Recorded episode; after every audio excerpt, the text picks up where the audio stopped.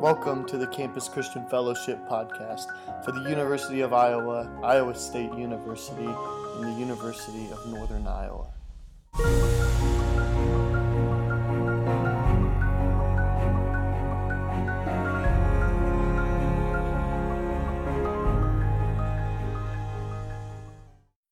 Welcome to part two of our fall retreat recap. Our fall retreat's theme was fearless. In the first episode, we talked about your gospel is too small. In this episode, we are going to talk about your gospel is too narrow. So, when you think of what you see in church, what do you think about? Do you think that the church is simply a place that people have social conversations, that people have uh, just a time to gather and get together? Or do you think church is really about or should be about getting people into heaven? maybe the answer for what you see in church is different than what you should see in church, what you would like to see in church. And ultimately, church needs to be conversations about getting people into heaven. And that's what ultimately evangelism is it's conversations about getting people into heaven. And there's a couple things that our speaker John says he hates about evangelism. There's two things specifically. He said canned phrases. If you don't know what canned phrase is, a canned phrase is something that just seems stock, something that doesn't seem personal, something that seems uh, like you've heard it a million times before and it's never had any different impact as the first time you've heard it, regardless of what that impact was. This canned phrase is, is something that's very basic and generic. It doesn't necessarily latch onto an individual. So, uh, an example of a canned phrase would be this classic phrase that you've probably heard of, whereas if you you know that people use for evangelism, that would be if you were to die today, where do you think that you would end up? That is a canned evangelism phrase because it's just something that you can have in a can, you can take out, and you can just feed it to somebody without having to put any real work into it. The other thing he hates about evangelism is that oftentimes we don't do any follow up. Evangelism is something we see as a one time act, but then when that person decides that they want to make Jesus part of their life, then there is no follow up. Evangelism is not a one time deal, but evangelism often takes place over quite a bit of time. It is something that happens through relationships, and it's something that happens uh, over long periods of time. And some of the most faithful stories about the most far from God's sinners is because somebody kept on being persistent with them and people kept on following up with them. And the church today has lacked follow up, and we could just revert to using these canned phrases. So, last message we talked about your gospel is too small, and we said, "What? Let's take a look at Jesus, and let's do the same thing again here. Your gospel is too narrow, so let's take a look at Jesus." So, Jesus has a revolutionary method for reaching the world. All right, so in Matthew chapter 3, uh, this is kind of where we left off at our last one. Jesus begins his ministry and is baptized. And, and in that, we can see that Jesus was radically identifying himself and was being obedient to God.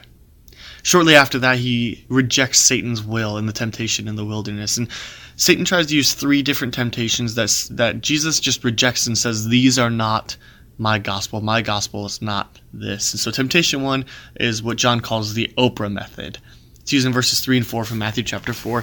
It's what Satan tries to get to him. It is this idea of a prosperity, of, of if you believe in Jesus, that you will be healthy and wealthy and you will be have no wrong. You will everything will be great for you, and you know everybody gets a car. You get a car, and you get a car, and you get a car. There's always a surprise package, and if you just show up, you're gonna get that surprise package, and that is not what the gospel is. The gospel is not that narrow. The t- second temptation is what John calls the Copperfield method, based off of David Copperfield, who was a famous magician who um, his most notable act was making the Statue of Liberty disappear. So with this Copperfield method, the, the reasoning behind this is that we shouldn't follow Jesus just because of displays of power. Now, you may have seen displays of power. I believe I have seen some displays of God's sovereign power, but that's not ultimately the reason why we should follow God. It shouldn't take us a display of power. And if it does, then we shouldn't just rely on seeing another display of power in order to believe in this gospel. That is a narrow gospel. The third one is a pragmatic method this pragmatic temptation, which is uh, talking about the worldly ways and talking about how Satan tries to use that to lure Jesus into a false sense of gospel, a gospel that is narrow, a gospel that is sad. Another th- way that Jesus revolutionizes the gospel is his unconditional caring. We see that Jesus preaches good news to the needy. He provides hope. Jesus pro- proclaims release to the captives. He provides freedom. Jesus proclaims recovery for the broken. He makes people whole again. And Jesus sets free those who are oppressed. He provides peace. So Jesus' concern is about recovery and redemption from sin. And we see throughout the gospel that Jesus has trained up his disciples so that when he exits, he sends out his disciples to continue his work. We see that in Matthew 9 36 and Matthew 10 7 through 8 and Matthew 28, the very last two verses of Matthew's gospel. And so, what exactly does it look like to live a Christ like life? Well, in Matthew 5, verses 1 through 12, this is part of the Sermon on the Mount. It's uh, arguably Jesus' most famous sermon. Jesus gives what we call the Beatitudes. Now, the Beatitudes are something that is simply, blessed are the blank for they blank. Um, if you want to take a look at that, just go ahead and read Matthew 5, 1 through 12 real quick, but we'll kind of give you the quick rundown and break these down here for you for a bit. So Jesus is going to say, blessed are these people. And what we want to uncover is somebody that is blessed by Jesus is living out a Christ like life. If he says somebody who is like this is blessed, then that means that Jesus approves of the way that they are living. And so we're going to take a look one by one of these and just talk a little bit about them. So Jesus says, Blessed are the poor in spirit, for theirs is the kingdom of heaven. So poor in spirit would simply mean uh, lacking God and being aware of it. So an awareness of a lack of God. It's when you realize that there's something not quite right with me because I don't have enough God or enough Jesus, and that leads to a hunger for more God, but of first an awareness of a lack of God. He says, Blessed are those who mourn, for they shall be comforted. And when Jesus is talking about that mourning, he's talking about being compassionate about other people's, but he's primarily also talking about being aware of our sinful state, which separates us from God, and mourning that because of our sin we are separated, yet we continue to sin. It's this idea of repentance that we talk about often in the church. Jesus says, Blessed are the meek, or you could translate meek as gentle. Blessed are the gentle, for they shall inherit the earth. And so, something that it takes to be Christ like is to treat others with grace, to treat others with respect, to treat others with dignity, to be gentle with one another, because each person is made in God's image, and each person was made by God, and we should cherish each individual person as God's child.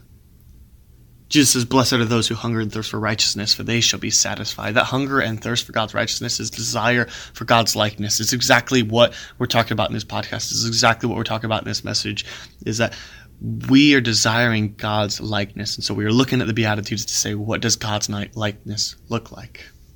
It says, Blessed are the, the merciful, for they shall receive mercy. Mercy is not just something that God gets to extend, but it's something that we get to extend. And ultimately, God has authority, but it's something that we get to extend to people today in this life. We get to be forgiving of people. Blessed are the pure in heart, for they shall see God. And the pure in heart is essentially just another way of saying having the right motive, doing things out of good nature. You know, a very popular story that happened uh, this this past week is, is a story of Carson King, and he uh, held up a sign at Iowa State Iowa football game and said, uh, "I need beer money, Venmo me this money." And people wound up sending him tons of money. And what he decided is, I don't really need beer money.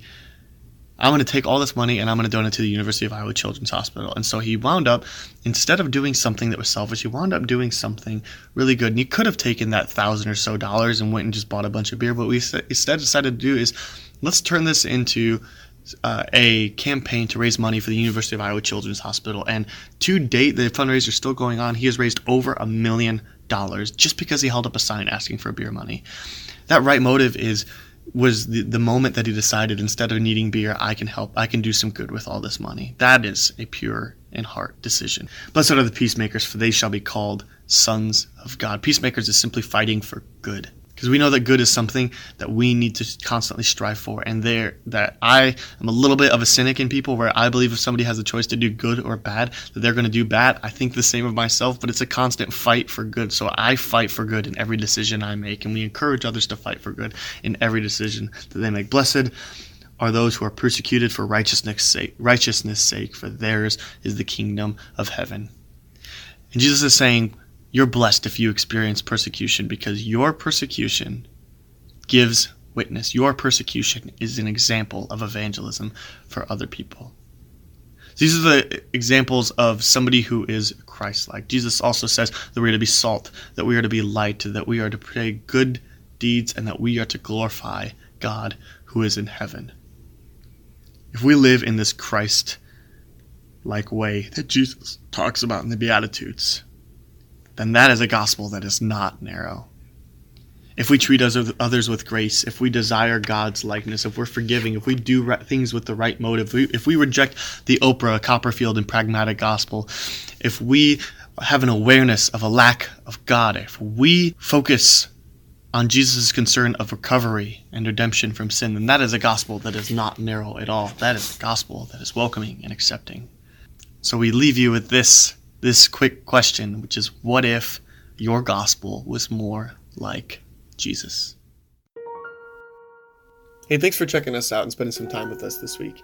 Quick reminder if you're a student at Iowa State, University of Northern Iowa, or University of Iowa, we would love to connect you with a campus minister. So reach out to ccf.uiowa at gmail.com and we will make sure we get you connected. Be sure to specify your school in an email. Additionally, if you have questions about anything you've heard today or, anything that's on your mind, uh, we would love a chance to answer that here anonymously. So you can also just drop a line there. Again, that is ccf.uiowa at gmail.com. We hope hope you have a great week, and please know that we are praying for you.